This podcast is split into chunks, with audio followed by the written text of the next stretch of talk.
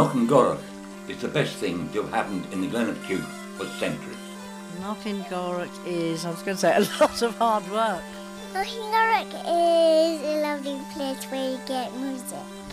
Knockengorroch Festival is a really musically diverse party that doesn't discriminate. Knockengorroch is my family's music and arts festival, which takes place in the hills of Galloway in southwest Scotland. My name is Catch. I grew up at Knockengorroch Farm and I'm a co-producer of the event. Knockengorroch has been a quieter place this year and we've all really missed the festival. So we're bringing some of the festival to your ears to remember highlights over the years and look forward to what's yet to come. Each episode will have a different theme and I'll be talking to festival goers, crew and artists, exploring the event's music, ethos and behind the scenes gossip. With thanks to Creative Scotland, we think this podcast will be of interest whether you grew up coming to Knockengorroch or have not been yet. The plan is to be back in 2021 from 27th to 30th of May, bigger and better than ever.